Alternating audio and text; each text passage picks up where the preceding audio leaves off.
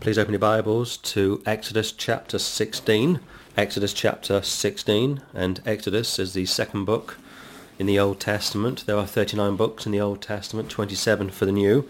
And the book of Exodus, the second book of the Old Testament, mirrors Mark, which is the second book of the New Testament. Moses, of course, is a type of Christ, and the people of Israel are a type of the church, the body of Christ.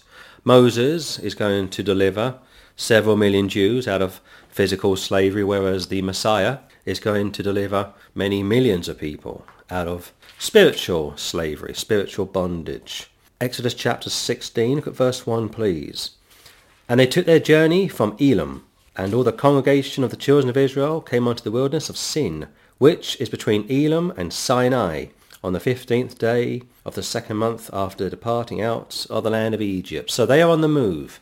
And again, you've got anywhere from between three to six million Jewish men, women, and children. You've got livestock, quite a commotion, quite a sight. And like I've been saying over the past 40 or something weeks, it's difficult to try and draw a similarity, to try and find a comparison between such an exodus. On top of that, this is completely supernatural. This is completely of the Lord. And yes, every so often he will use his own people to achieve such a goal. But here it's all of the Lord, going back to your salvation. Salvation is solely down to the Saviour. Look at verse 2. And the whole congregation of the children of Israel murmured against Moses and Aaron in the wilderness. And the children of Israel said unto them, Would to God we had died by the hand of the Lord in the land of Egypt, when we sat by the flesh pots, and when we did eat bread to the full. For ye have brought us forth into this wilderness, to kill this whole assembly with hunger. So within a short period of time, the children of Israel are not only murmuring against Moses and Aaron, much like they would do against Jesus and John, or Paul and Barnabas, or Peter and John the Apostle. And this goes to show once again how quickly we forget. When you first believed on the Lord Jesus Christ, you were pardoned. When you first received him, you were exonerated. When you first got saved, you were predestinated to be conformed to the image of his Son. You are now royalty, whether you like it or not. Your standing, your state, and always be mindful of this, that they're not the same. In other words, you may not be in, fe- uh, in fellowship with the Lord, but you're still a son of God. You're still a daughter of the Lord. And therefore, in a very short period of time, the children of Israel have switched. They've gone from singing to the Saviour to slating the Saviour. They don't like the idea that things aren't going to be as easy as they would think. And this, of course, feeds into service. If you sign up to be a soldier in the British Army or a Marine, in the Navy or a pilot in the Air Force, you go through several weeks of grueling selection, testing, and even sacrifice. It's very difficult, and I'm told if you join the Marines, not only do you spend several weeks down in uh, the southwest of England, but not only are you down there for several weeks, you sleep naked with your fellow colleagues, your fellow comrades. It is compulsory. And you say, why would that be the case? To break you down. So there's no embarrassment and also so that you all trust one another. Whole congregation, verse 2, not just some, whole congregation of the children of Israel murmured against Moses and Aaron in the wilderness. They would murmur against the Lord Jesus Christ, like I have just said. They would murmur against John the Baptist. They would say to John the Baptist, Who do you think you are? Where do you get your authority from? Why do you dress in such a peculiar way? Why are you so rough, so uncouth? Why don't you speak like we speak?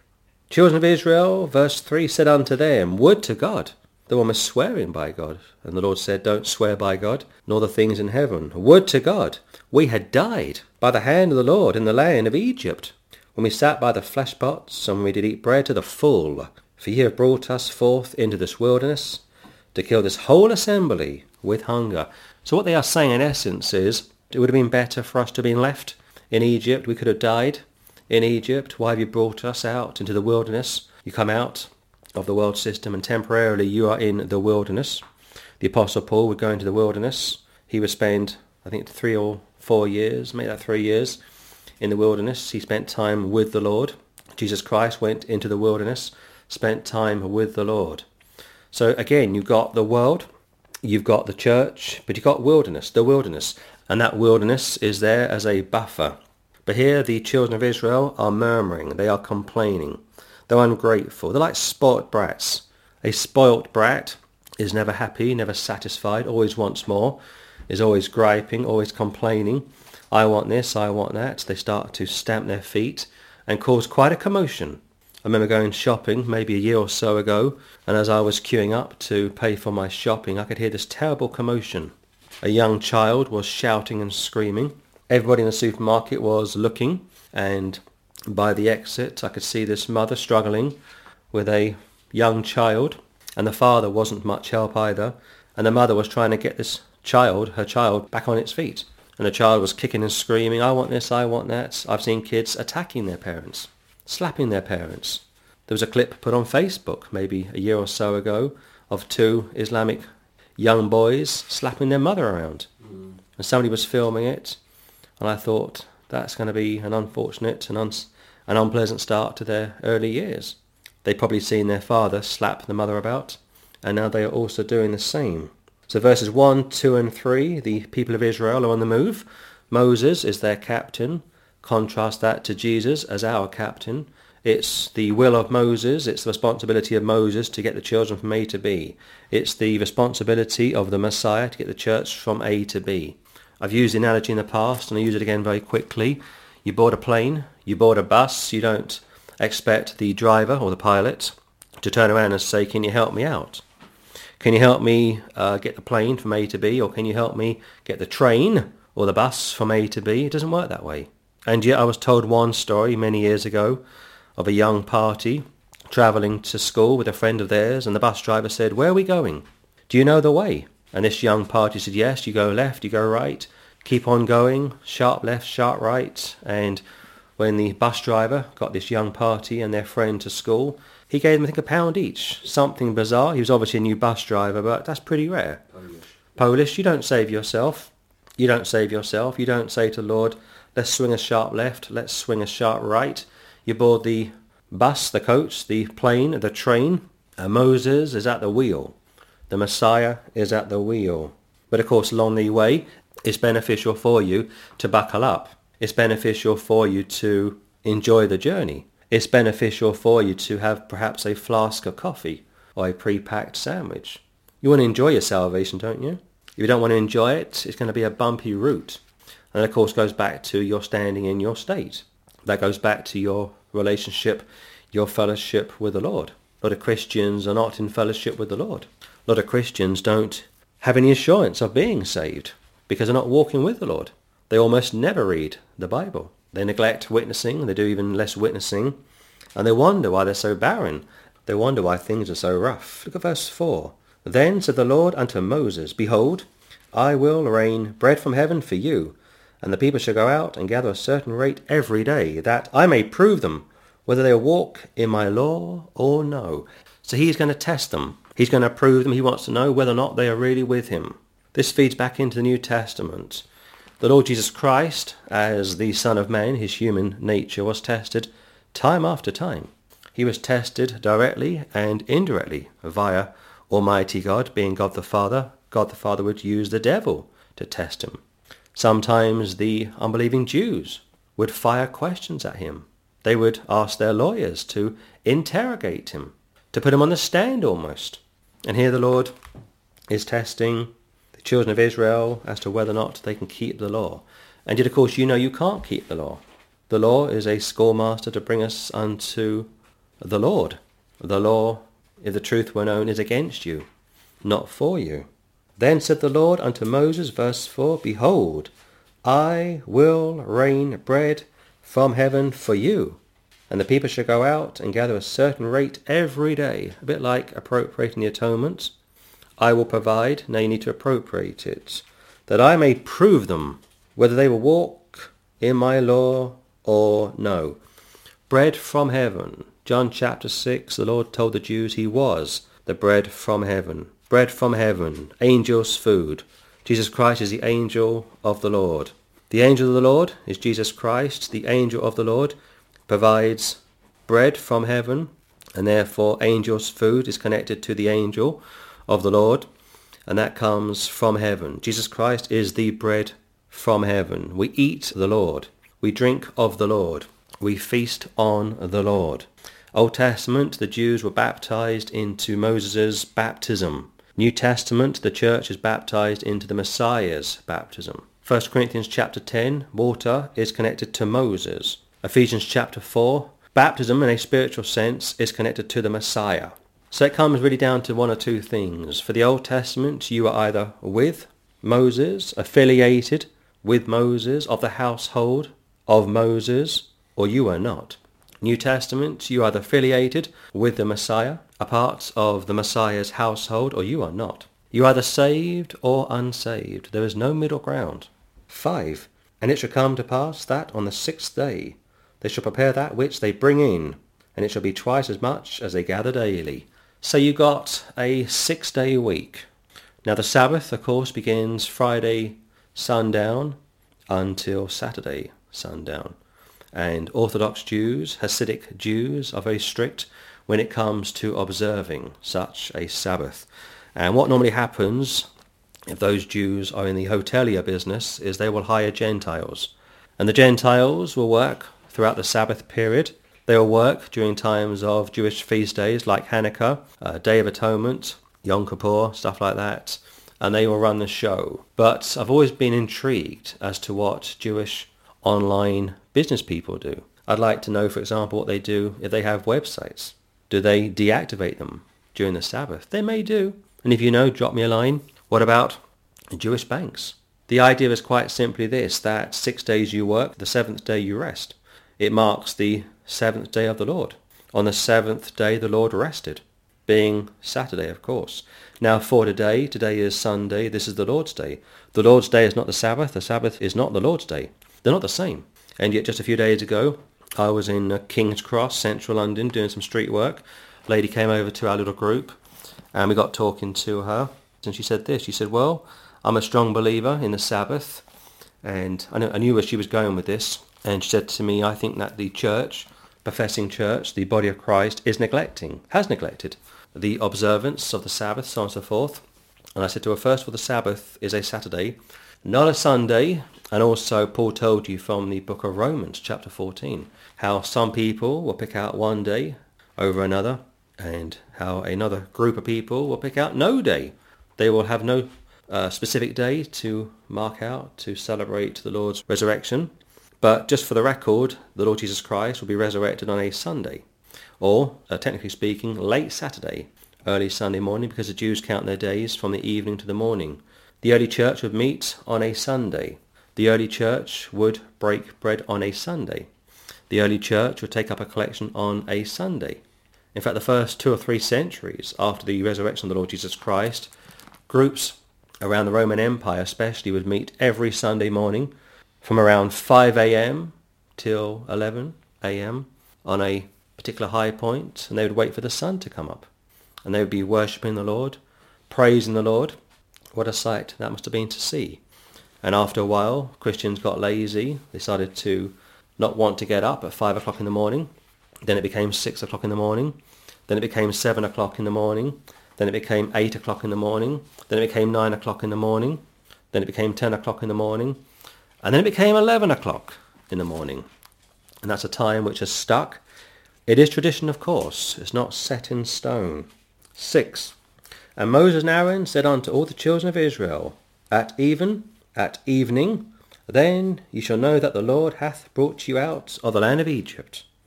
And in the morning, then ye shall see the glory of the Lord, for that he heareth your murmurings against the Lord.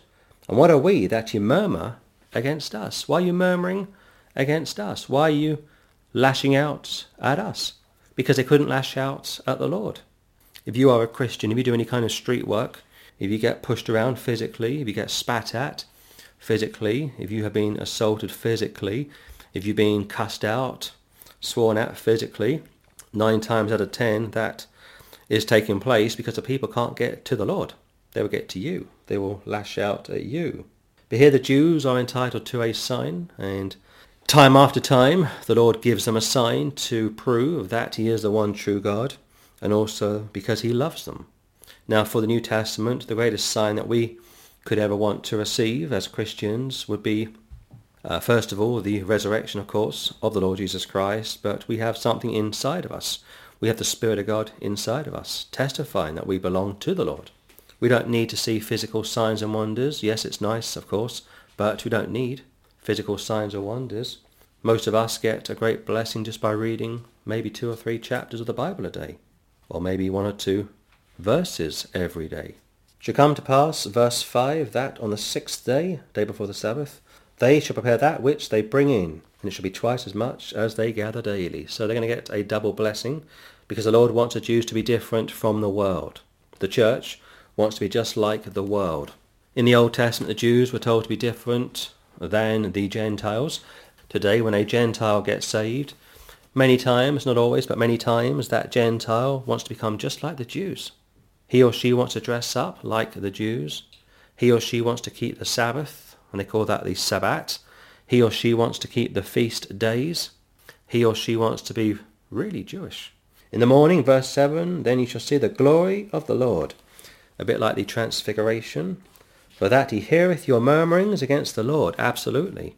Whether you're saved or unsaved, every time you murmur, every time you complain, every time you start to sound like an old woman, for use of a better term, he doesn't care for it much. You have no reason to complain. I mean, if you're saved. If you're born again, your name is written in heaven. If you are born again, you have the inner witness of the Holy Ghost. If you are born again, you are already up in the heavenly places, according to Ephesians chapter 2. It's going to be bumpy down here. It's going to be rough down here.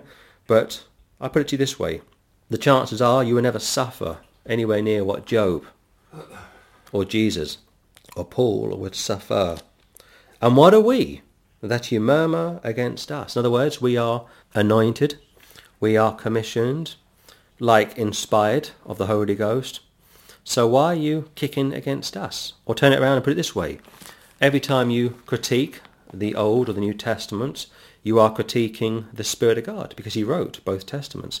Every time you attack the Old Testament prophets or the New Testament apostles, you are attacking the Lord because he chose such people. Every time you blaspheme the Lord Jesus Christ, like JC or OMG, you are attacking Almighty God. Because Jesus Christ is the express image of Almighty God. And that's why it's so dangerous when you come up uh, when you come across liberal Christians. And these liberals will start to attack both testaments. They will slate the atonements of the Lord Jesus Christ, but nine times out of ten they will deny him as deity. And when they do that, they are not only condemning uh, the scripture and the Lord Jesus Christ, but they are also condemning themselves. Look at verse 8. And Moses said, This shall be when the Lord shall give you in the evening flesh to eat, and in the morning bread to the full, for that the Lord heareth your murmurings which ye murmur against him. And what are we? Your murmurings are not against us, but against the Lord. Going back to 1 Samuel chapter 8. On that occasion, the Jews said to Samuel, We want a king to rule over us. We want to be like the Gentiles. We don't want our Lord up in the skies or appearing in clouds or being uh, invisible to the human eye for the most part. We want kings to fight our battles. We want leaders to represent us. And old Samuel was very distraught about such a statement, would spend the night praying on his face. He was in a lot of distress and agony, crying. But of course he knew what that was really behind such a request. And the Lord said to Samuel, It's okay. Let them choose himself a king. I will anoint him and I will allow him to go before them, fight their battles for them. But down the line, he's going to enslave them like King Saul. Down the line, he's going to do this, he's going to do that like the Antichrist. And they will fall for his scheming and his shenanigans, and as a result, many are going to be just slain. Now, for today, I'm going to say this. If you are an unsaved Jew, you don't want the Lord Jesus Christ, you don't believe on him, you don't have any interest concerning him, you are going to stay as you are. That's how it normally goes for most religious Jews anyway. And eventually, once this church that you despise has been removed, the Antichrist will arrive and he'll work very closely with the false prophets. If you will, Jesus and John the Baptist, but in reverse. First coming, Jesus and John work closely together. The Jews, for the most part, reject Jesus and John, but the Gentiles receive, especially Jesus, post the resurrection. Once a church has been removed, you've got two characters that are going to come on the scene. Antichrist, false prophet. Jesus and John, but in reverse order. And those two gentlemen, quite likely Jewish, are going to be against you. Not for you, but the world won't see it. The world won't want to uh, perceive the deception, and they will fall for these two gentlemen. I mean in the millions. And it's going to be terrible to see. And the Lord, in his mercy, will send a couple of witnesses, Jewish, of course, to preach outside a Jewish temple in a Jewish city. And if that wasn't enough, he was send 144,000 Jewish virgin men. You can't say the Lord isn't merciful. You can't say the Lord doesn't care for you. You can't say the Lord doesn't want to do something for you. He will do whatever he has to do to save people. John the Baptist was preaching for many months before the Lord arrived, getting people ready for the arrival of the Messiah. And like I've already said, one of the reasons why people didn't like John the Baptist was because he wasn't like they were, wasn't cut from the same cloth, and they were quizzing him, they were examining him. Who does this man think he is? He's pretty rough and ready, so on and so forth. And of course, as the days and months would go on, the Messiah would arrive, he would baptize the Messiah, and the Messiah would say how John the Baptist was the greatest man that ever lived, because he was sent to prepare the way of Jehovah God, being Jesus Christ, and people that received John's message would go on to receive the message from Jesus concerning the kingdom of God, kingdom of heaven. But for most of the unsaved Jews, they couldn't see it, wouldn't see it, because according to first, make that Second Corinthians, Second Corinthians chapter 4, the devil has been able to blind them. 9. And Moses spake unto Aaron, Say unto all the congregation of the children of Israel, Come near before the Lord, for he hath heard your murmurings. In a sense, it's like a boarding school. In a sense, it's like the old-fashioned private schools in the UK. Kids were sent to boarding schools. They would spend most of the year there. And Christmas time, Easter time, they would go back to their homes see their parents, but once they arrived at their private schools like Eton or places such as that, they would be summoned, Harrow, they'd be summoned to the headmaster to give an account of themselves to such a person. And here the Lord is uh, making it clear through Moses and Aaron that he is aware of their murmurings, and yet time after time he holds back. Many times when a child goes through a schooling, he or she will fall foul of the teachers, should get a beating, and yet many times doesn't because the teachers use their discretion. They show mercy to the child.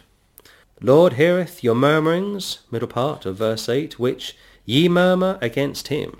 So it wasn't just that they were murmuring against Moses and Aaron, but in reality they were murmuring against Almighty God.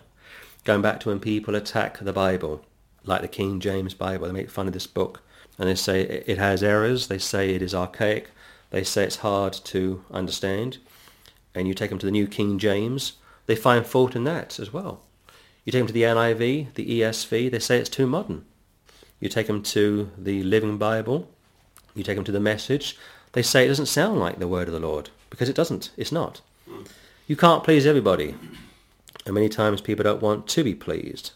Nine again, Moses spake unto Aaron, Say unto all the congregation of the children of Israel, Come near before the Lord. Come now, let us reason together, saith the Lord. For he hath heard your murmurings. So it's time for an inspection. It's time for a meeting. Almighty God is going to come down in verse 10. He's going to deal with this almost treachery, almost uh, rebellion in the camp, as it were. And here Moses, via Aaron, as a result of being commissioned by the Lord, is preparing them for what is about to come. Verse 10 and I'll close. And it came to pass, as Aaron spake unto the whole congregation of the children of Israel, that they looked toward the wilderness, and behold, the glory of the Lord appeared in the cloud. Very reminiscent to the transfiguration. Moses and Aaron see the glory of the Lord coming down via a cloud. Jesus Christ takes at least two of his apostles up into the transfiguration, up into the mountain, to see him transfigured. Moses and Aaron were privileged to see what they saw. John, Andrew, and also Peter were privileged to see what they would see. Not everybody in the Old Testament would be shown what Moses and Aaron would be shown, and the same would be true in the New Testament. The Apostle Paul would be taken up to heaven, and also he'd be shown the deep. Could be a vision of hell. John, son of Zebedee, would be shown future events, which he speaks about from the book of Revelation. The reason why the Lord picks himself certain people to see certain things and doesn't allow others to experience certain visions and revelations is so that no one person can receive all of the glory of the Lord. So 10 verses from Exodus chapter 16 and what you've had this morning I think is a general overview. I'm going to go deeper next week into this chapter dealing with the bread from heaven. Now for the New Testament, in fact for the Old Testament I should say, it's physical bread, but for the New Testament it is spiritual bread. And that's one of the reasons why the Jews didn't like the idea that Jesus Christ was the Messiah, being deity, was because they knew him. They had grown up with him, didn't like the idea of one of their own having such authority over them. And therefore for the Old Testament, the Jews are kicking against Moses. New Testament, they are kicking against the Messiah. Old Testament, the Jews are going to murmur against Moses and Aaron like they would murmur against Jesus and John the Baptist and also Peter and John, Paul and Barnabas. The same is true today. If you are a street preacher, if you are a, if you are a faithful minister of the Lord, they're going to murmur against you. They're going to find fault in you. They will criticize how you stand, how you dress, how you speak, how you look. They may say you have a very long beard. They may say you have a short beard. They may say you have a moustache. They may say you don't have a moustache. They'll find something somehow, some way to pull you up over. Behold, the glory of the Lord concerning a cloud comes down from heaven, and again transfiguration for the New Testament. But for the Old Testament, this is the preparation of the birth of a nation. And also for the New Testament, you got Moses and Aaron. You got the prince spoken of from the book of Ezekiel. You have the sons of the prince spoken of from the book of Ezekiel. It could be Joseph. It could be Joseph and his sons. And the prince and his sons found in Ezekiel are going to be on the new earth. Uh, Ezekiel 44, 45, 46. Isaiah picks up on this message, this theme from, I think from memory, Isaiah 66. You've got Jesus Christ come back to rule and reign on the new earth and also from and via New Jerusalem. But for the Old Testament, a literal people, picturing a literal people for the new earth, which takes place after the church has been removed. Moses and Aaron are very typical to some extent of Jesus and John, although not it doesn't quite match uh, completely, but it comes near. I think it's probably better to say that Moses and Aaron for the Old Testament are probably nearer to Joseph and his sons for the thousand-year reign of Christ. Somebody once said that the main theme of the Bible is about a king and a kingdom. The king, of course, is Jesus. The kingdom is the millennial reign. The church period is a small blip in a massive jigsaw, if you will. The uh, church, the body of Christ, is a small part in a bigger picture. And I'll close it there and pick it up more next week. So this will be week number 42. And as of last Sunday, by the grace of God, we have accumulated 24 and a half hours of material. And as of last week, we arrived at verse 11 and 12 from the book of Exodus. And go to Exodus, please. Chapter 16. Look at verse 11 again.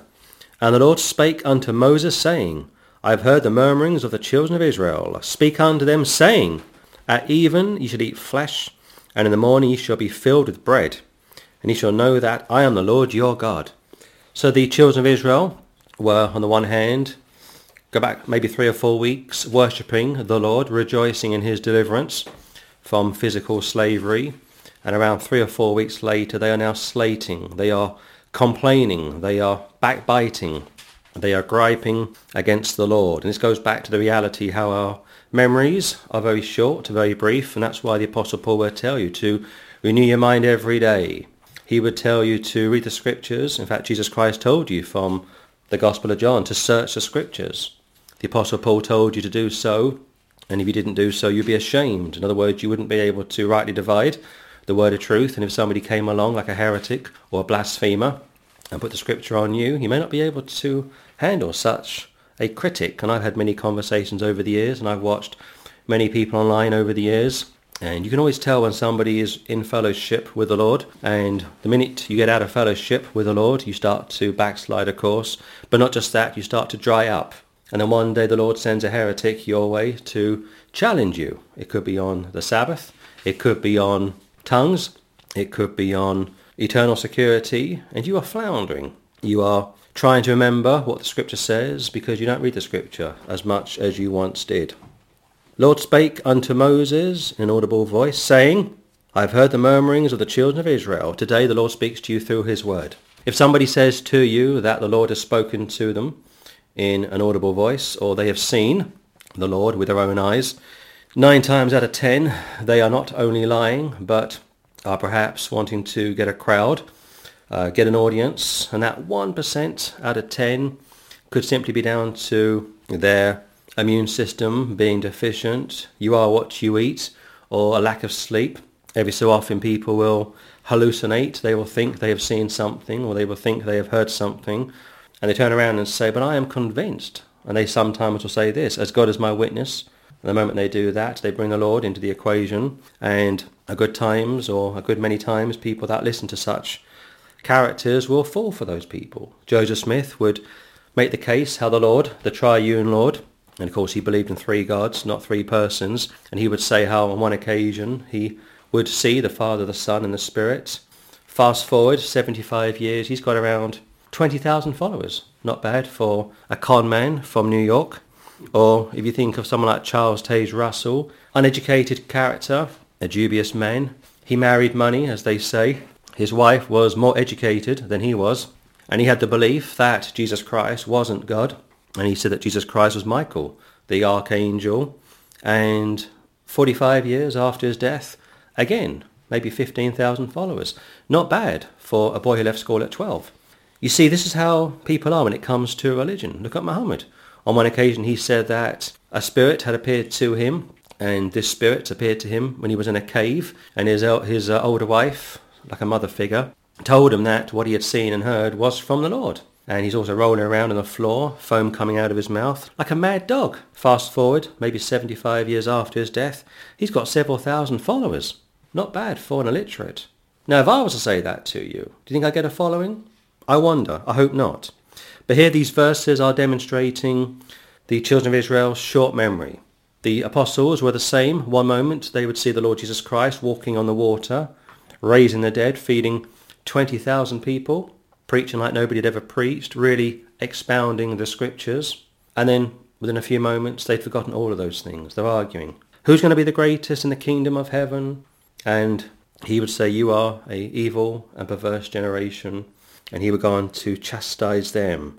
We are all guilty of this. I know that I am guilty of this. I forget sometimes what the Lord has done for me. And I'm sure that you have probably forgotten at times what the Lord has done for you.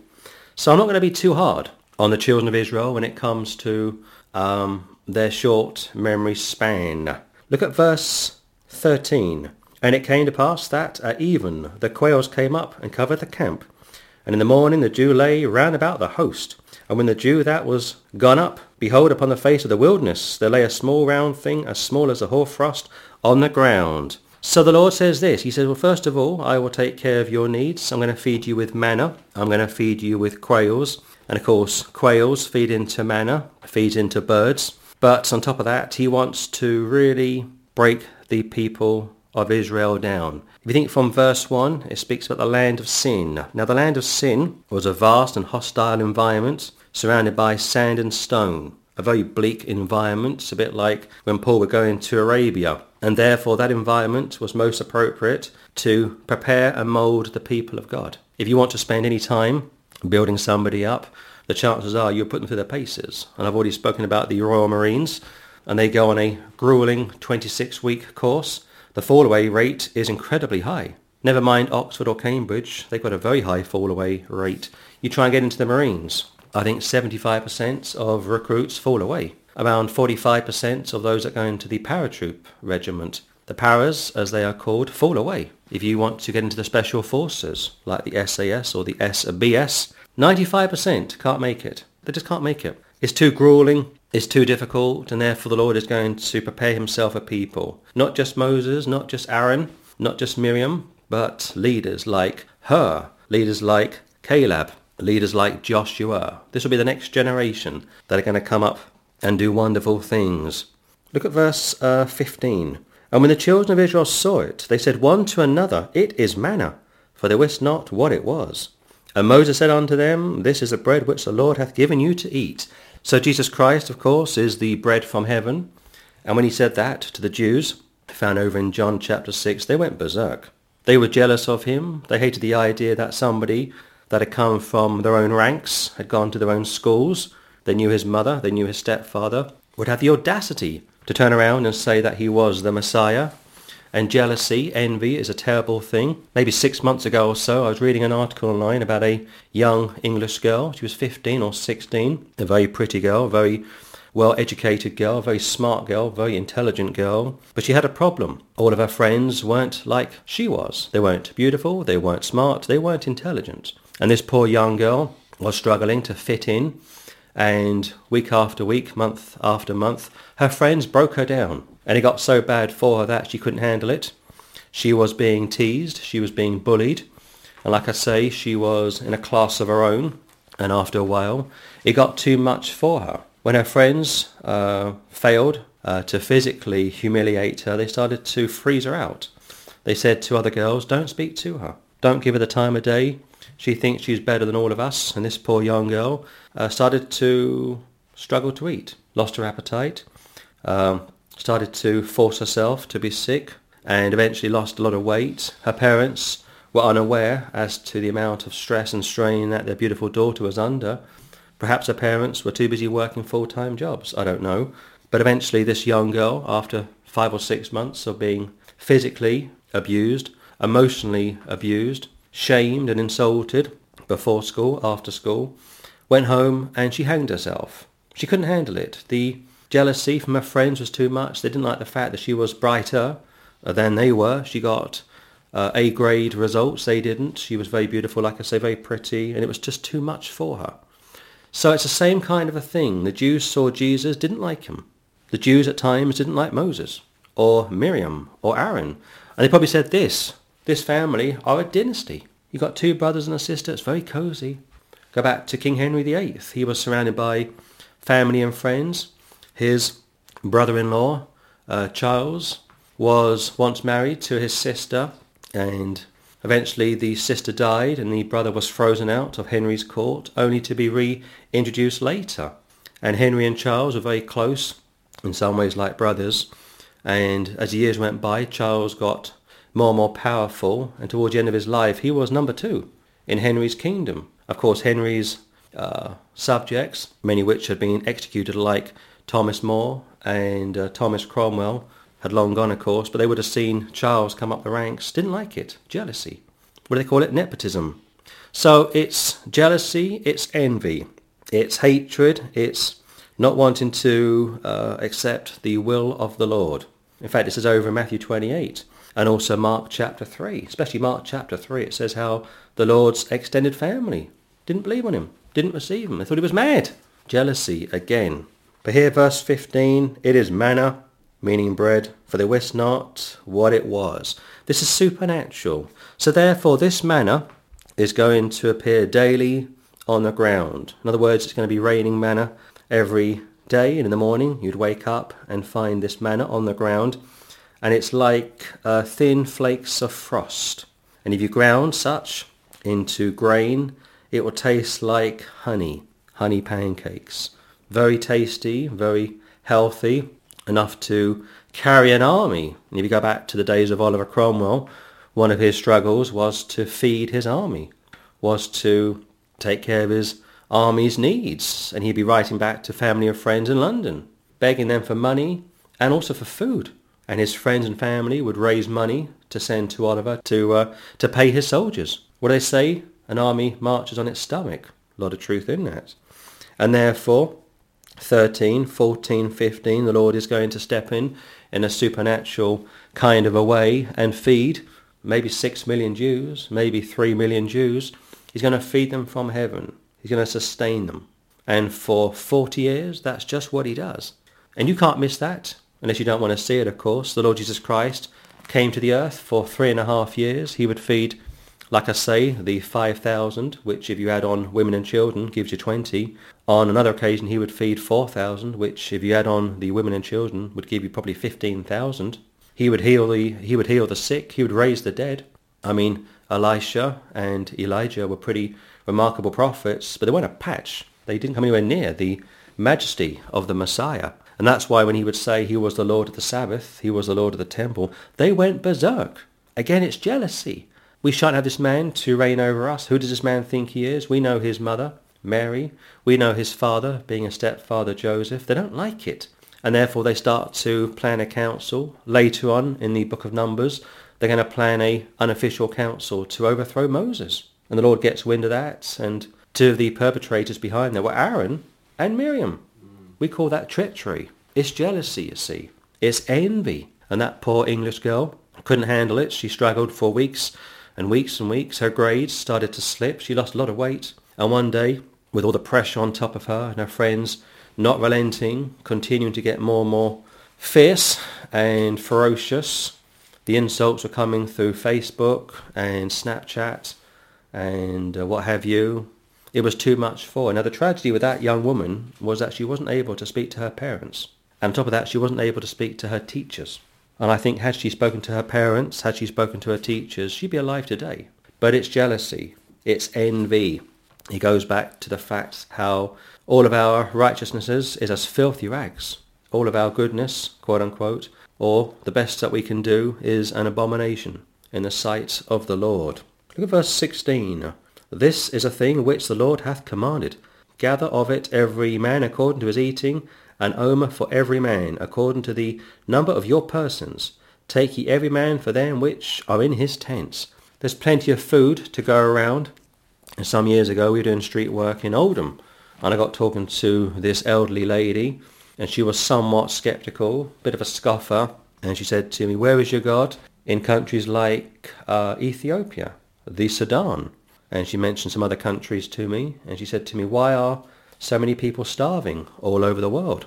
And I said to her, let me tell you a couple of things. It is true that I think 45% of the world will go to sleep hungry tonight. And maybe a quarter of that 45% will die tonight of starvation, of hunger, of thirst. But did you know, I said, that there was enough food, water, milk, and everything else that we take for granted, butter, cheese, bread, to go around the world three times over? And she looked somewhat shocked at that. And I said to her, the reason why so many people are starving is really down to the greed of governments. Greedy governments, they want a higher quota. They want to charge you through the teeth. And if they don't reach their quota, they will throw milk into the ocean, literally. Mm. They will just discard it and burn coffee. In fact, if you don't believe me, go to your local supermarket tonight around 5 to 4. Uh, in the UK, supermarkets close at 4 o'clock on a Sunday. Go in about 5 to 4 and you will see food reduced, sometimes, not always. And what they don't sell, they will throw out. And I read a book years ago called The Bin Raiders, written by the Jesus Christians, a Christian cult. And in that book, The Bin Raiders, written by a false teacher in Australia, a guy called Dave McKay, from memory, he spoke about his disciples in, in uh, Australia especially, who would uh, visit the local supermarkets at night time. Bin raiders, go through the bins, and he was appalled at what supermarkets would throw out. Good food, although it, had expired, it can be eaten two or three days afterwards, but legally, or I guess the policy of the supermarket says you have to throw it out. And these guys, these so-called Jesus Christians, were having a great time. A lot of good food, and I think on one occasion they were arrested for stealing. Went to court and they said, well listen, this food has been thrown out. It's been discarded into these huge uh, rubbish bins or trash bins, as, they, as the Americans call it. Why are we being penalised for taking from you know these rubbish bins? The food has been thrown out, discarded, and the supermarket said we don't want people hanging around our bins at night, rummaging through the bins. But the point is this: there is enough food today to go all around the world two or three times over. And every time there's an earthquake or hurricane or a typhoon which hits a part of the world, countries like Britain and America especially and perhaps Canada start to raise money. They send money to those countries to take care of their needs. And of course you know what happens nearly every single time, and I mean like every single time or almost every single time, the water, the food, the grain that is sent from Britain, America and Canada gets skimmed off. It should go to those that really need it, but it doesn't. It goes to the warlords. It goes to the gurus. Look at verse 17. And the children of Israel did so and gathered some more, some less. So there's enough to feast on. You were told to feast on the Lord. You were told to taste the Lord. You were told to put on the Lord Jesus Christ. And here the Lord is really shining. He's got himself a people of around 3 million. He's got perhaps 25,000 wild animals. He knows that the Gentiles are watching this huge caravan of people. He's taken them into the desert called the land of sin. And like I say, this hostile and vast environment surrounded by stone and sand, the sort of place you wouldn't last five minutes in. And after a period of time of prepping and preparing such people to become the people of God, he knows that they're going to start to struggle. They're going to start to backbite. They're going to forget the wonderful things of the Lord Jesus Christ. They're going to get jealous, envious. And that's a problem which I would suggest is in all of us. Look at verse 18. And when they did meet it with an omer, he that gathered much had nothing over, and he that gathered little had no lack. They gathered every man according to his eating. It's like a feast. You think Solomon had a lot, and he certainly did. You think King David had a lot, and he certainly did. King Henry had an awful lot. At Henry's height, he was quite possibly the most powerful monarch in the whole of Western Europe. He had kings from France and Spain come into his court, come into his palace. They wanted to marry his firstborn, Mary, later referred to as Bloody Mary. They wanted to do a deal with him. You had the Spanish emperor clashing with the French king. And when the Spanish make that the French, excuse me, when the French uh, did a deal with the Turks, it was time for Henry to move. And Henry decided to invade France with Charles, again his brother-in-law, and that was the last great victory that King Henry would enjoy. And he took Boulogne, he took Calais, and he forced the French mayor in Boulogne, or as they referred to, as they uh, would pronounce it then, Boulogne. They pronounce the E, but today the E is silent. And the mayor of Boulogne, or Boulogne, was forced to come to uh, Henry's tent on his knees and accept defeat. Henry had been victorious. Those guys knew how to feast. Henry knew how to feast. Solomon knew how to feast. David knew how to feast. But those gentlemen are eating from the land, as it were. They are taking the fruit from the land, as it were, milk and honey in a sense. But here the Lord is feeding them in a supernatural way. So nobody could turn around and say it's just by fluke or it's just by chance. The whole point of these miracles is to show that the Lord is in complete control of everything 24-7. Children of Israel, 17, did so. You need to put your faith into action. Not only do you need to appropriate the atonement, you need to help yourself. Like the old uh, expression goes, the Lord helps those who help themselves. Much truth in that. Gathered some, a some more, some less. In other words, there's more than enough to go around. And yet, unfortunately, most countries today are very greedy. Most countries today want to punish other countries. The European Union are very good at punishing countries outside of the EU. If you are a country outside of the EU and you want to get a looking, good luck. You won't get a looking. It's all sewn up. The European Union is run by predominantly white middle-class men, white middle-class women, unelected. Some are upper-class white men, upper class white women. Last time I checked, there were no black leaders in the EU. There were no Asian leaders in the EU. It's a white man's game. It's a white woman's game. It's sewn up. And countries try to get a look in. They can't get a look in. The EU has got this stranglehold over not only their member states, what, 27 member countries, but if you're outside of the EU and you want to do business with them, good luck. They won't let you in. It is sewn up. And that's how it is all over the world, not just with the EU, but other power blocks. And I think when the final judgment comes around, groups like the EU and others are going to be absolutely quaking. 18. And when they did meet it with an omer, he that gathered much had nothing over, and he that gathered little had no lack. They gathered every man according to his eating. This is really a continuation from verse 17. So you would think, surely, around this stage in the ministry of Moses, that there's nothing left to gripe about, nothing left to be complaining about. And yet what happens? They are going to complain, they're going to gripe, they're going to kick against Moses. It would happen with the apostles, not to the extreme as they would do to Moses, but they would try to kill David on at least one occasion. And also Joshua got into trouble later on in the book of Joshua. And on one occasion he's on his face He's torn his clothes. He wants to die. And people are going to stone him, 19. And Moses said, Let no man leave of it till the morning. Don't leave it to the morning. Don't waste food. Don't put off tomorrow what you can do today. What do the Spaniards say? Mañana. Don't put off tomorrow what you can do today. If you can do something today, do it. What does James say? Your life is but a vapour, here today, gone the next. Many people think they are going to be able to live another day. It could be that poor girl that I've spoken about this morning. Thought she could perhaps survive to the weekend. And then on that one dark day, it was too much for her. And she put a rope around her neck and she killed herself. There was no future day for her. King Henry VIII thought he would live forever. And on one occasion, his beloved brother-in-law, ex-brother-in-law, Charles, came to him. He was sick put his hands on Charles, attempted to heal him. Of course, the gift of healing has finished. You know that, I hope. And Charles came sick and he went home sick. He died two or three hours later. Towards the end of Henry's life, Holbein decided to paint a portrait of him. He'd done the same for his late father, Henry VII. And the first painting of Henry VIII wasn't particularly flattering, unlike Oliver Cromwell, who said warts and all. And Henry said to Holbein, do it again. He said, you painted me as an old man, a dying king, which of course he was. He was 56 when he died, grossly overweight, impotent. He had uh, gout. He was in an awful state. Probably had syphilis as well. And his painter was sent back to paint him all over again. And the brilliant Holbein, or Holbein, depending on how you pronounce it, was able to improve, quote unquote, his first painting. And Henry said, wonderful. That is how I look. Of course, it wasn't how he looked.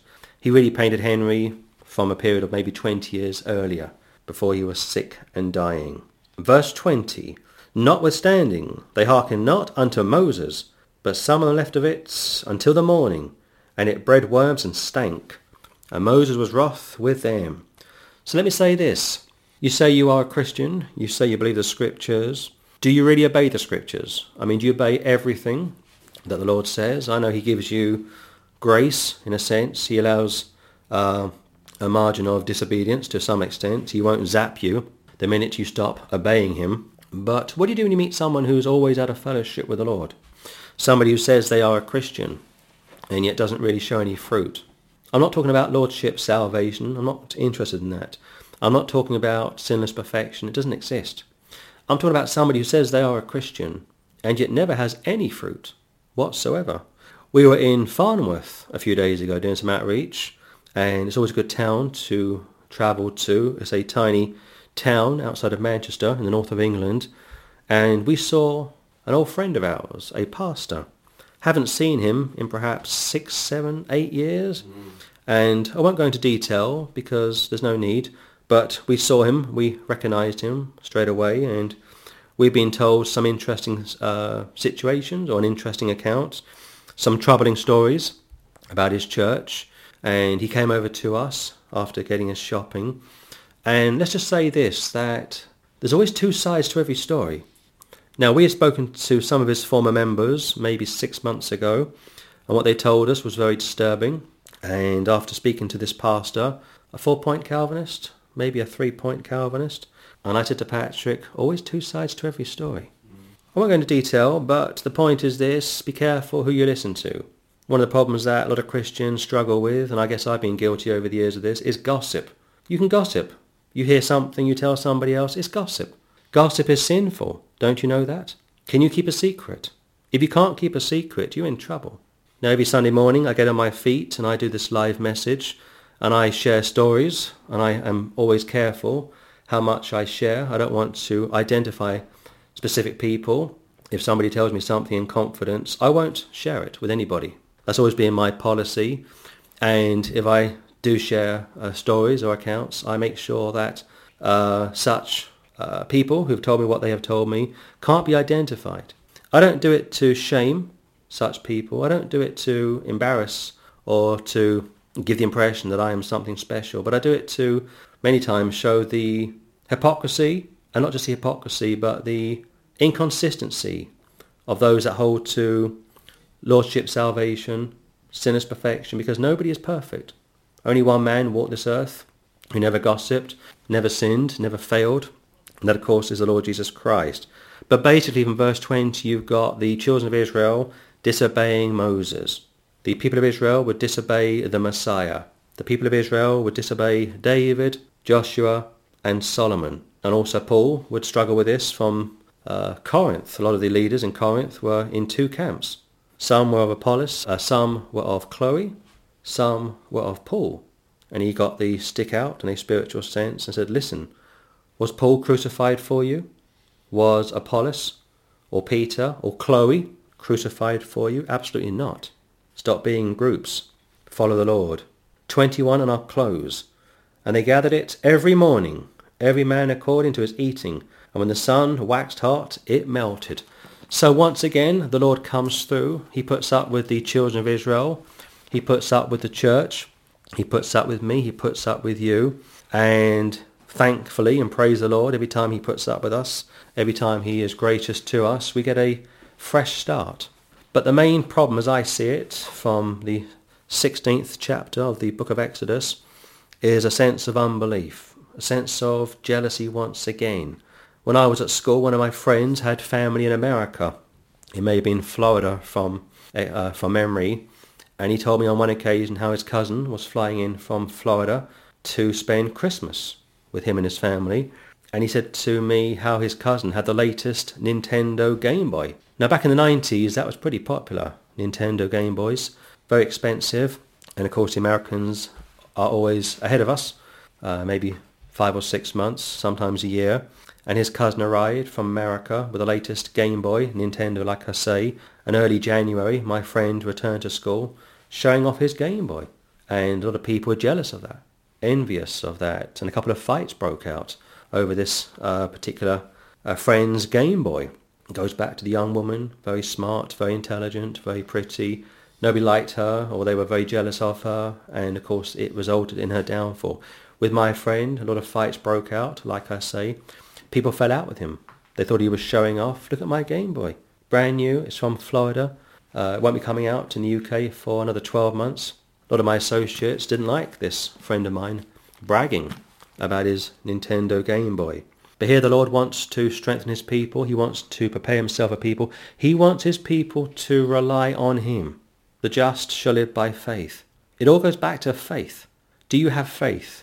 Do you have faith in the blood of the Messiah? Do you have faith in the death, burial, and resurrection of the Messiah? Do you have faith in the Scripture? This morning I was thinking about the greatest attack against the Scripture at the moment, and it's coming from obviously non-Christians, because as I understand it, and I've said this for many years now, they are basically jealous of us. You won't find many faiths which teach that all of our past, present, and future sins have been dealt with, how our God became a man, died for our sins, and upon his death, Matthew 27, took a load back to heaven with him. You won't find that. And if you are a Muslim or a Jew or a Hindu or a Sikh or a Taoist or a Freemason or a Darwinist, you are jealous of that. And what do those people do? They kick against it. A lot of these people that you see online or you meet on the streets, like Speaker's Corner especially, nine times out of ten, they will uh, have their attacks and their arguments against Christianity ready to roll because I know that Christianity is a real thing. So it would be it would be the same for the children of Israel back in the Old Testament. You've got the Gentile nations. I mean, just picture this for one moment. You've got the Gentile nations watching the Jews. Today, Israel is surrounded by 250 million Muslims. They watch Israel like a hawk. And they watch Israel very carefully. They see what is going on in Jerusalem and Tel Aviv.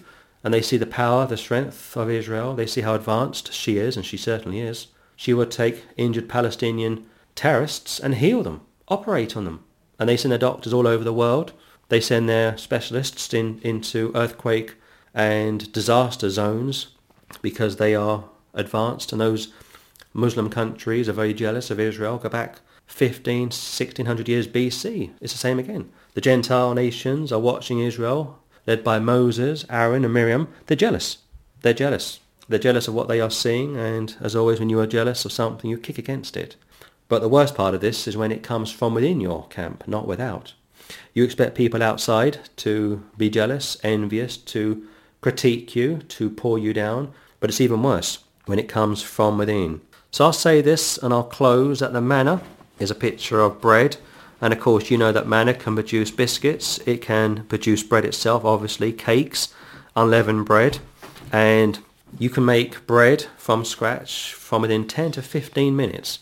And therefore the children of Israel are going to be cooking every day. They're going to be enjoying the manna appearing on the ground. And like I say, it is like thin flakes of frost.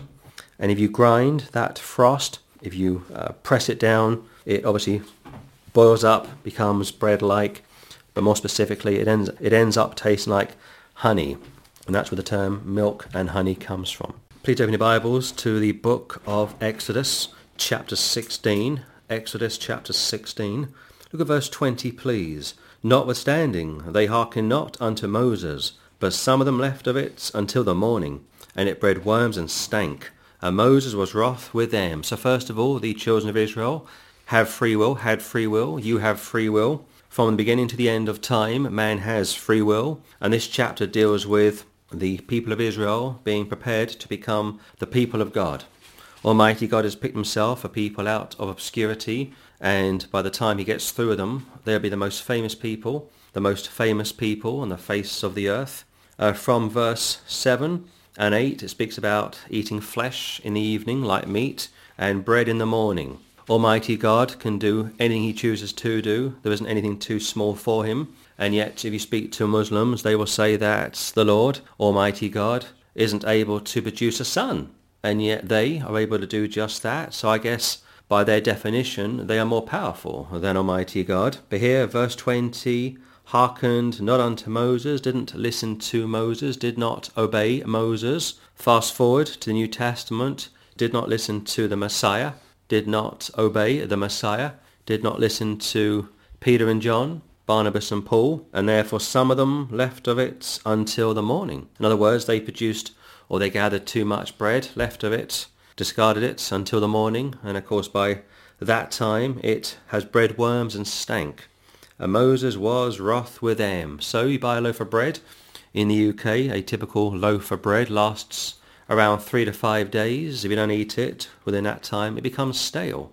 Or if you get some meat, some fish or meat of your fancy, if you undercook it, you are sick. And if you overcook it, it is tasteless. If you leave it and it passes its sell-by date, it is now worthless. And that's one of the reasons why so many people get food poisoning, because the food is either undercooked, overcooked, left too long. I mean, this is common sense. This is basic stuff.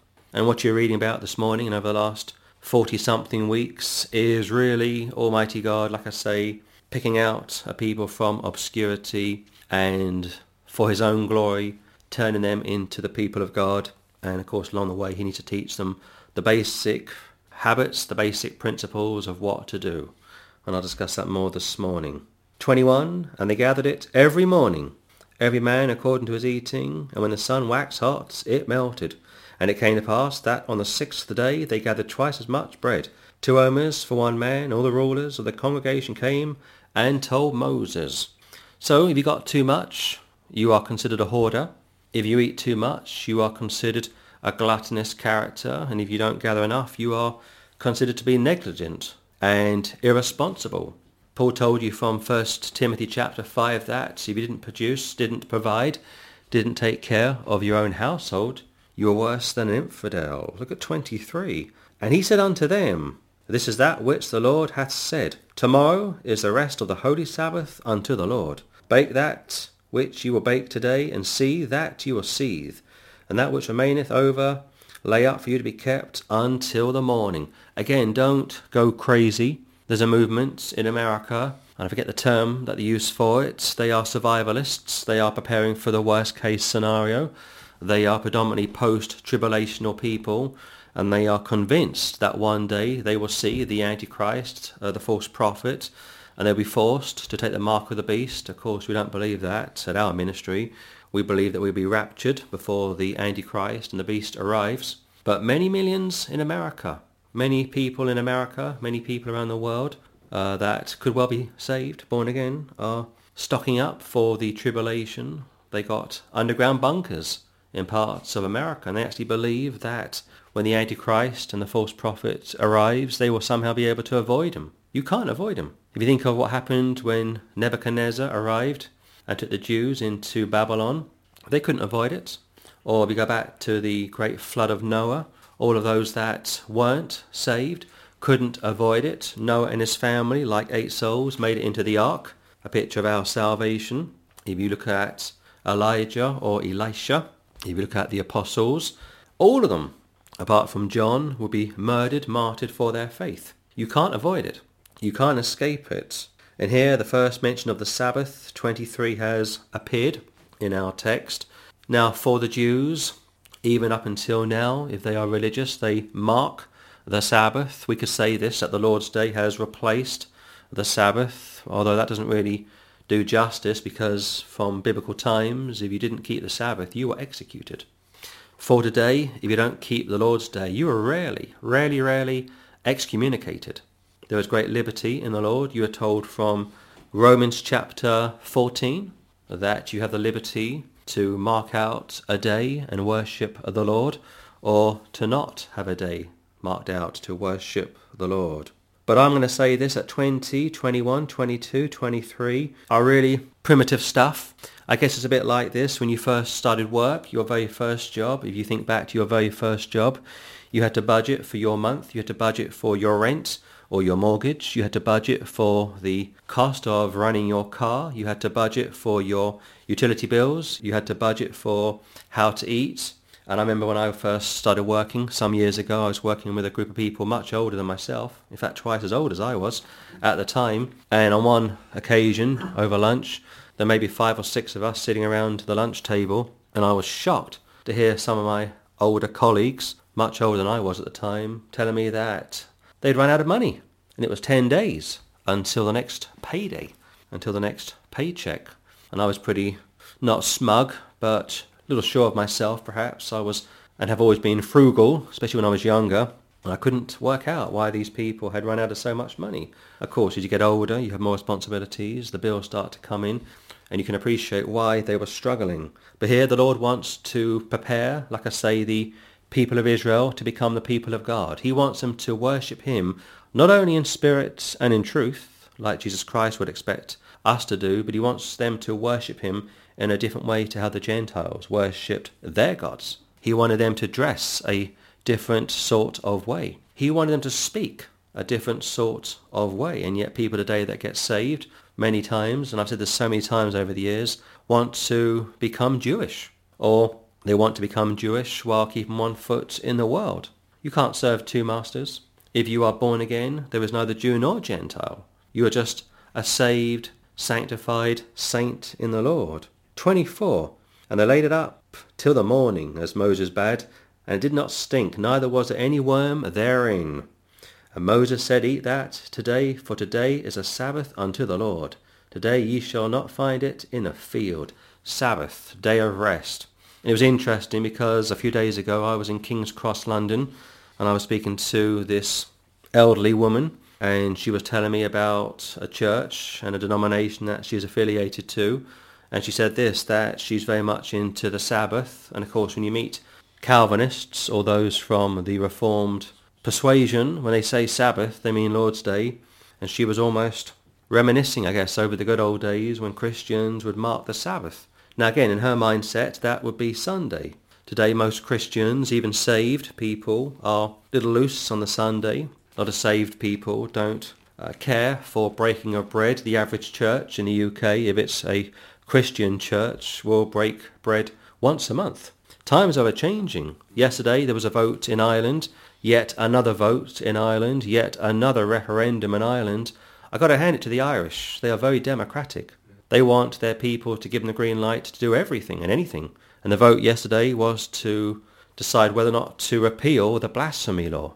And I would imagine, I haven't researched it, but I would imagine that surrounds the Church of Rome and what they consider to be holy and sacred 64% of good old Irish Catholics voted to abolish it. Go back to 1982, 83. John Paul II arrived, was worshipped, was received like a film star. Millions turned out to greet their Holy Father, quote unquote. A year or so later, nearly every boy that was born in Ireland was called John Paul II, or John Paul I should say, just literally John Paul, in honour of their great God. And yes, they do see him as a god, although they won't admit it to you publicly. And fast forward 30 years, they have voted to throw out the blasphemy law from yesterday. They have voted to allow same-sex marriage. They have allowed oh, they have voted to allow divorce, they have allowed, or they voted to allow their government to bring in pretty much everything. Ireland is a Catholic country. Now, help me here because I'm slightly confused. I'm not very bright.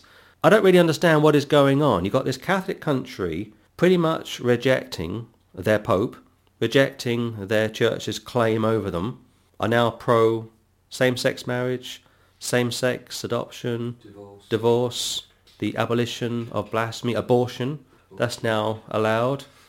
And yet the Church of Rome, as far as I know, haven't condemned yesterday's votes or the last dozen or so, going back the last three or four years. No anathemas have been issued, no curses have been dished out. And yet I was in Oxford a few days ago speaking to this Catholic woman. She has an MA in theology, a Master of Arts, a very intelligent woman about my age, I would guess. And I said to her this, I said, please help me out. You are a very educated woman. You've told me that. You are probably a lecturer in Oxford, the cream of the crop in England. Help me out, I said. How can it be possible that your church, your beloved church, still has an anathema on me? I'm still cursed. Based on the Council of Trent, check it out sometime, I said to her. From memory, there are 39 curses on ex-Catholics now born again. And she looked very sheepish. And I said to her, please explain this to me. Why is it that your church still condemns me and yet based on your 1994 catechism says that Jews and Muslims who don't believe in Jesus Christ, whereas I do, are good to go to heaven and yet someone like myself who is born again, washed in the blood, is condemned to hell based on your church's teachings. She couldn't answer me. And she tiptoed around it, put up a smoke screen, and said to me, but Vatican II never once mentioned the Council of Trent. And I said to her, listen, don't take my word for it. You speak to one of your priests or bishops, somebody who you trust, and ask that character, ask that man of the cloth, quote unquote, whether or not Vatican II upheld Vatican I. Ask such a priest whether or not Vatican II is still in line with the Council of Trent, and it absolutely is. Yeah. She couldn't answer me. We had quite a time of it. 25 minutes. I miss those good old street debates. But here you're looking at the people of Israel, led by two brothers, Moses and Aaron. The nearest you will get will be Jesus and John, both cousins, of course. Look at 25. And Moses said, Eat that today, for today is a Sabbath unto the Lord. Today you shall not find it in the field. Six days you shall gather it, but on the seventh day, which is a Sabbath, in it there shall be none. So the Lord wants you to worship him. He wants you to mark out, if you were a Jew back in the day, Saturday being the Sabbath, for today being Sunday. If you are a parent, you appreciate, I am sure, time with your children, especially on a Sunday. And like I say, religious Jews will still mark out Saturday as their Sabbath. There was an awful event in Philadelphia yesterday, An awful terrorist attack. Eleven Jews were shot dead by a lone shooter. We don't know the reason for it yet. They're saying it's the worst terrorist attack on the Jewish community in America ever.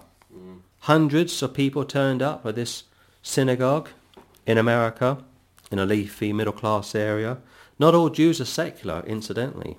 Not all Jews are atheists, incidentally. A good number are still religious and they mark the Sabbath. Like I say, for today, if you are a saved Christian, you should attempt to at least break bread once a week, whether on your own or with other people. 27. And it came to pass that there went out some of the people on the seventh day for to gather, and they found none. They're going to breach the Sabbath. They're going to break it. Jesus Christ told us that he was the Lord of the Sabbath, how he was the Lord of the temple. He would say, you call me Master and Lord, and so I am. He would say before Abraham was, I am. He would say he was the way, the truth, and the life. No man cometh unto the Father but by me. And I said to this Catholic MA, please explain this to me. I want to accept your knowledge. You seem very well briefed. This woman was able to recite verbatim the Apostles' Creed to me. And I said too, well, incidentally, the Apostles' Creed isn't scriptural because it admits that Jesus Christ and the Holy Ghost created the world along with God the Father. And I said to this woman, you are shortchanging the Lord. You are robbing him of his glory, much like the cults do. Every false religion condemns, rejects the deity of the Lord Jesus Christ. First John chapter 4 tells you that if somebody does not confess, refuses to confess how Jesus Christ is the Lord, or Christ come in the flesh, meaning deity becomes mankind, if such a person doesn't proclaim that, but denies it, they are Antichrist. Had quite a time of it, like I say. Some people are too educated. I remember years ago my grandmother said to me, she said, you're so sharp, you will cut yourself. I was only about 14, 15 at the time. And yes, that was probably true of myself, but imagine if I was a religious person, unsaved, but very educated, going around shooting my mouth off about my church. And yes, I was pro and proud to be a Catholic before I was saved. But I said this, no church is as stupid as your church when it comes to offering itself as infallible. The only thing that's infallible is the Godhead and the Bible. No church is perfect. But again, this text is dealing with free will. And whether you like it or not, I know Calvinists hate me for saying this, but there is free will found in both testaments. And here you've got a group of Jews breaking the Sabbath. Now, throughout the scripture, if you broke the Sabbath, which is really high treason in the eyes of the Lord, because his ways are, our, his ways are not our ways, and our ways are not his ways, the consequences were enormous. Tremendous. But remember what we said some weeks ago, how the children of Israel were allowed they were offered the chance to enter. They were invited. That's a better term. They were invited to enter into this covenant relationship with the Lord. They knew the T's and C's, the terms and conditions. In the UK, we have this very posh sports club. I shan't name it. And it's very posh. And they're very strict as to their rules and conditions, terms and conditions. And when you go into this place for the first time, the rules are up on the wall, and you may spend five or six minutes checking what they will and won't allow. They are so strict that you have to wear a particular swimming costume. You have the choice whether or not to accept their T's and C's. So don't get too shocked when you hear about death uh, coming as a result of breaking the Sabbath. The Jews could have turned this down. The Jews could have said to Jehovah, no thank you, we will stay in Egypt, worship many gods, do our own thing and perish with the Egyptians. Going back to the people in the days of Noah, they could have said they would remain, and many of course did, only eight souls, like I say, were spared. So this goes back, like I say, to free will. 29, in fact 28. And the Lord said unto Moses, How long refuse ye to keep my commandments and my laws? So he's going to hold Moses partly responsible for this like a parent is held responsible for their children's behaviour. Your kid goes to school, your kid gets into trouble, the school phones you up. You call to the school, you have to explain your child's actions, don't you? Same is true here. How long refuse ye, Old English for all of you, to keep my commandments and my laws? So the Jews were expected to live a particular way. You join a golf club or a sports club, a tennis club, you are expected to live a particular way. You join a mosque, a synagogue, or a church, there are rules. People say we are a secular country. People say we can do our own thing to some extent. You join a business, you have a day's induction, sometimes two or three days of induction. You have to sign a contract, and after a few weeks and months, you are now in the front line, as it were. A lot of responsibility comes your way. The first job I ever had, I had a lot of responsibility. And over the years, you start to get more responsibility. But you have the chance to say no. You could turn down a particular job. You could turn down a particular religion. Like I said, the Jews were invited to enter into this covenant relationship, this covenant, a covenantal relationship with the Lord. And the penalty for disobeying was severe, but the blessing for obeying was tremendous. Peace, joy, righteousness in the Holy Ghost, so on and so forth. But here, the Lord is holding Moses responsible in a sense for the rebellion concerning the children of Israel, the children of Israel. 29. See, for that the Lord hath given you the Sabbath, therefore he giveth you on the sixth day the bread of two days. Abide ye every man in his place, let no man go out of his place on the seventh day. So, Thursday, you're going to have twice as much to carry you through, not just for that particular day, but also for Friday sundown into Saturday sundown. You can't work. So two days food will be accumulated to carry you through, see you through. And yet these survivalists in America are panicking, Some of these people in America, like I say, have got underground bunkers, are storing up on bottled water, tinned food. A lot of people are leaving the cities and moving into the middle of nowhere because they have misunderstood the scripture. They have been deceived by post-tribulational teachers. They are unable to delineate between the Gospels and the epistles. And many times they get Matthew 24 all messed up and they see Matthew 24 as being for the church and it is not. And that's why you were told to rightly divide the word of truth, that you wouldn't be ashamed. Nothing wrong with planning, nothing wrong with making uh, preparations for the future, going back to that first job you had. You had to plan, you had to budget for your month. Of course you did. Otherwise you'd be out of money within two or three days. And I've known people over the years that have had drink problems, have had gambling problems, always trying to get money from their friends and their family people get sick of it after a while. I remember one guy that I worked with some years ago, he was stealing from the company. He was an alcoholic. And I was shocked to be told this from one of the managers. And one morning he arrived at nine o'clock, his usual time. I was already in, I was already there before he arrived. And he walked in. I wasn't even aware that he was an alcoholic. You can't always spot them. This guy had been drinking for 20 years. Both of his parents died through alcoholism said good morning to me, and I said good morning to him. No animosity from myself to him. I got on quite well with the guy, incidentally. Had to put him up for blaspheming a couple of times, but he was no problem for me or to me. By five past nine, he was fired.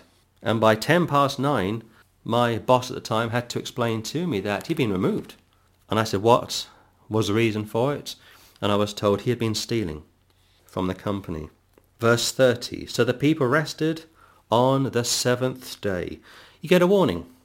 This guy had been given had been given a warning. The Jews were given a warning. In the UK, you get three warnings and you're fired. In the UK, if you are arrested by the police, you normally get a caution. You may get two cautions. In the US, they say three strikes and you're out. And in biblical times, there was the opportunity for discretion. In both testaments, the Lord wouldn't just annihilate you, execute you due to your rebellion. I guess if he did that, we'd all be dead. And here, nobody has been put to death. They've been warned. We would say for today a written warning. You get a written warning, you need to be careful. The next time, the chances are you'll be disciplined. 31.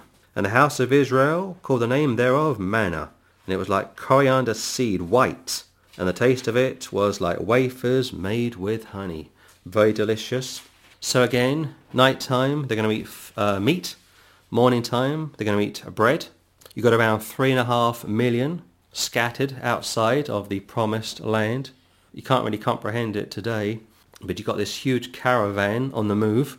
Cooks, chefs. I think it was back in 2009 at the end of Britain's deployment to Afghanistan. They built a base which from memory cost I think two billion pounds to maintain. At the time, it was the largest base overseas. The Brits were there, the Canadians, and also the Americans. I think at its height, it was filled by 100,000 soldiers, and they were producing, I think, 20,000 meals a day. When the Americans go overseas, they take Pizza Hut with them. They take uh, Domino's with them. They take their uh, shops, their mouths with them. They live very comfortably, the Americans. And you, if you are an American cook serving the American forces overseas, you are cooking day and night. But of course, you've got modern technology. You've got uh, a lot of money to prepare nice dishes, so on and so forth. But how about the Jews? Around 1500 years before Christ, in the desert, sand storms being watched by the Gentiles and they got to find food. They got to make time to prepare food for themselves, always aware that the Gentiles are wanting to invade, wanting to attack. And that basin, I think it was Helmand province from memory, was guarded by the Royal Air Force. And those guys had to guard this perimeter of several miles from memory.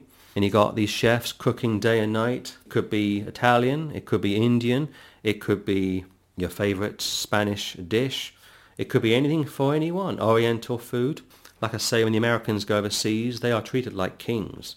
The Brits don't do too badly, but of course it's not always uh, easy to try and compare the present with the past or the past with the present. House of Israel called the name thereof manna. And it was like coriander seed white, and the taste of it was like wafers made with honey. You were told to feed on the Messiah. You were told to taste the goodness of the Lord. You were told to feed from the Word of God. And of course, you know that there are two words of God. You have the written Word of God, which of course is the King James Bible, and the living Word of God, which of course is the Lord Jesus Christ. And sometimes those two are so similar, so near that you can't really delineate between the two. If you are saved, you need the written Word of God to grow. And if you are saved, you need, and you would need, the living Word of God to be saved. You can't survive without one or the other. 32. And Moses said, This is a thing which the Lord commandeth, fill an omer of it, to be kept for your generations, that they may see the bread wherewith I have fed you in the wilderness, when I brought you forth from the land of Egypt. And Moses said unto Aaron, Take a pot, and put an omer full of manna therein, and lay it up before the Lord, to be kept for your generations. So, again, when I read these verses, I am reading about a literal people in a literal part of the world and we refer to such as midrash because of course what takes place in the Old Testament seven times out of ten, eight times out of ten is going to be repeated during the thousand year reign of the Lord Jesus Christ. You've got the prince and his sons mentioned from Ezekiel, and we've already spent some time discussing those gentlemen. Could be Joseph. Joseph had two sons. Joseph was the prime minister of Egypt. Egypt is a type of the world. Joseph was working under Pharaoh. Pharaoh is a type of God the Father. Joseph is a type of God the Son. And his sons, if you will, represent redeemed Israel, New Earth, and the body of Christ from and found in New Jerusalem. 34. As the Lord commanded Moses, so Aaron laid it up before the testimony to be kept.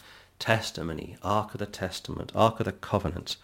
You go online, you look up this verse. And I spent some time this morning looking up verse 34. A lot of theories. What's going on here, people say? There's no Ark of the Covenant yet. There's no tables yet. There's no Ten Commandments yet. Up until this time, nobody was even keeping the Sabbath. You share that with a SDA sometime. They go crazy. In my town, we have a Seventh-day Adventist church. Whenever I'm out and about, I go past that building. Wonderful part of town, incidentally. I mean, geographically, and I would say this, that if I was a member of the SDA church, I would say this, let's get some really good banners up. Wonderful signs. Ye must be born again. Repent or perish. No other name given under heaven wherein we must be saved. But of course that's not what you see. You have to park your car, you have to cross the street and walk towards the front door of this SDA building to get the times of when they open. There's no gospel presentation. I mean, if I had a building on a very, very busy main street, we call it four ways because the traffic comes from four ways. And I would say that perhaps 10,000 cars pass every 24 hours. Yeah. I would say let's have a good banner up so people could be saved. Never happens. But the Sabbath hasn't yet been marked, given, and yet it has been alluded to here. But 34 speaks about the testimony. Now, if you have a King James, the testimony is capital T the Ark of the Covenant, Ark of the Testimony. Now for today, according to the book of Revelation, the Ark of the Covenant is in heaven. It could be a couple of things. It could be that, like many parts of the scripture, when the writers would write down what they wrote, and here Moses is a writer, the author of this book, he's writing, of course, from later on in the history of Israel. He's got the testimony in mind, Ark of the Covenant in mind. It could be something else. But I'll be honest with you, I don't know what it really is in reference to. It could be one of two things, like I say. It could be in reference to the Ark of the Covenant, the Ark of the Testament, but that is difficult because, like I say, the Ark of the Covenant hadn't yet been built, and the plates, the Ten Commandments, hadn't yet been given. Like the Sabbath, alluded to here in verse 29, hasn't yet been given. And this goes back to the way the Lord writes the Scripture. Parenthesis, Book of Revelation. You get four endings in the book of Revelation, and that confuses a lot of people. You get four Gospels. It gives you four accounts of the Lord Jesus Christ. Confuses a lot of people. And going back to why a lot of people are now post-tribulational. They can't exegete Matthew 24. They see Matthew 24 in reference to the church. It is not. Jesus Christ is not the king of the church. He's the king of Israel, but he's the Lord of the church. He's a saviour of the church, king of Israel. Two different titles, going back to the sons of Joseph. Two different titles. Everlasting Father, the mighty God, Prince of Peace, Counselor, Wonderful God, so on and so forth. His name shall be called Emmanuel, meaning God with us. But he was never once called Emmanuel in Matthew, Mark, Luke, or John. The apostles never called him Emmanuel. Son of Man, Son of God. He's never once called the Son of Man in the epistles, but he is in the four Gospels. And this is a problem that we have today. A lot of Christians are unable to distinguish between the Old Testament and the New Testament. This woman, like I say, very well educated. She told me she has an MA, like I say, in theology. I'm guessing that she's a teacher, lecturer in Oxford. And yet she couldn't define grace for me. And I said to her, how do you define grace? And she just looked at me with dagger eyes. And she said to me, would I pray for her? And I did. And as I finished praying for her, her eyes were sky high. And I said to her, show some enthusiasm. I slightly needled her. And I thought, why are these people so unable to see what I am seeing? And I said this also, that your church is filled with contradictions. Your Pope will pray with Jews, Muslims, Freemasons. Pope Paul VI was made a saint last week. Mm. In 1975, went to a place outside of Rome and he gave an audience to 24,000 Freemasons. I got the quote online. Paul VI, he's now a saint in the eyes of Rome, which, mean, which means you can pray to him, which means he's in heaven. And he's hanging around with Freemasons back in 1975. What's going on here? And she said to me, don't you believe in the communion of the saints? And I said, listen, the communion of the saints concerns saved people. You don't pray for dead people. Mary is dead. And she said to me, no, she is alive. She's in heaven. I said, don't play the semantics game with me. She is physically dead. She is past. She's now saved, living in the third heaven, but she is dead. You don't pray to dead people. We had quite a time of it. My only regrets was I didn't film it. 35. And the children of Israel did eat manna forty years, until they came to a land inhabited. They did eat manna until they came unto the borders of the land of Canaan. Most people don't believe this. Most Catholics are into theistic evolution. Did you know that? Most Catholics, most Protestants, don't believe in the literal six-day creation. Going back to our conversation week before last with a pastor friend, his church had a split, like I've already said. Two deaths as a result of that split. One guy had a heart attack, dropped down dead in the church, apparently. His wife starved to death, literally, due to the shock of this split. And like I said, some weeks ago, people were going around, some of the members from that former church, telling us what they had seen and heard. It sounded awful. And then two weeks ago, we met the pastor in question, like I said last Sunday. Got a whole different take on things. But he told me this. He said this. One of the reasons why the church split was number one, they wanted to throw out the King James Bible, which shocked me. And number two, they didn't want to hold, no longer believed in the six-day creation. That was also a shock to me. See, there's always two sides to every story. And I appreciated that pastor spending a few minutes speaking to Patrick and myself. Didn't have to, of course. We're not members of his church, but we've known him over 10 years now, so I think he felt that we were probably due, perhaps, an explanation. But when I read about 40 years in the desert and the children of Israel being fed supernaturally from the Lord, I know, because I've met these people, I've read their stuff online, I've watched their videos, how 90%, and I mean 90% of Christendom, Catholic or Protestant, don't believe this. They will spiritualize it, going back to theistic evolution, going back to this woman being unable to define grace for me. And I wonder what else she would struggle to define. You can quote the Apostles' Creed all you want. You can explain how you know about the uh, Second Vatican Council. In fact, she shot me, in fact, when she told me that she had actually read the entire uh, amount of material that had been written going back to Vatican II. That was a three-year meeting, by the way. That was 62 to 65. And I said to her, forget Vatican II. Go back and check Trent out. Check out Trent sometime. Check it out. Because those curses are still on myself and other saved ex-Catholics and at your church, like I say, holds hands with unbelieving Jews, unbelieving Muslims, Darwinists, atheists, Freemasons, Hindu Sikhs. The list goes on and on and on because the Church of Rome doesn't believe in the Bible. Don't you know that? I said. Your church believes in their tradition superseding Scripture. 36 and I'll close. Now an omer is a tenth part of an ephah. So, an omer is 2.2 litres. An ephah is 22 litres. Have you want approach this, this is supernatural, literally. I mean, it's like creation, it's like the crucifixion, it's like salvation, it's like adoption. It is supernatural through and through. And sometimes the Lord will give you an account as wonderful as this to see if you really believe in him and in his stories. Unfortunately, a good number of people, like I say, are unable to see it, perceive it, and believe it, going back to what the Lord would tell you, that those that have eyes to see will see, and those that have ears to hear will hear.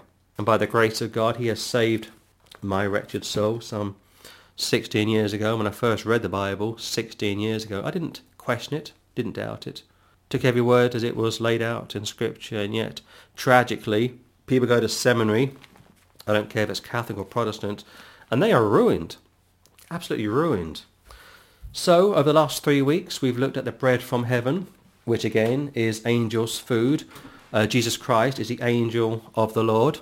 The Jews are going to be eating meat in the evening, bread in the morning. Almighty God and God alone is going to provide around four million Jews or thereabouts he will also take care of their clothing. They're going to march. They're going to eventually arrive in the promised land, which is a picture of our millennial rest, our inheritance. We have to work to go into the thousand-year reign. It's not just a free gift. Yes, you get it when you are saved, but you can lose it if you don't live it. Unlike salvation, which is a one-off gift which you cannot lose or earn. People of Israel would murmur against the apostles for the New Testament and also the Old Testament, which I'm going to suggest is the equivalent of kicking against the inspiration of the Word of God. The manna is tied in with biscuits, bread, and cakes. And if you think of that account from uh, Joshua, no, make that Jeremiah. Jeremiah, you've got the apostate Jews baking uh, cakes for the Queen of Heaven, which of course for the Roman Catholic is Mary, and they worship their female goddess. To make bread from scratch will take around 15 minutes, but the overall theme so far is how quickly the Jews have forgotten the mercy of the Lord. Like the apostles from Matthew 28, it, it would say how many doubted the Lord, and he would have to spend time building them up, bringing them back into fellowship with him. Short memories, and we are all guilty of short memories, I'm afraid.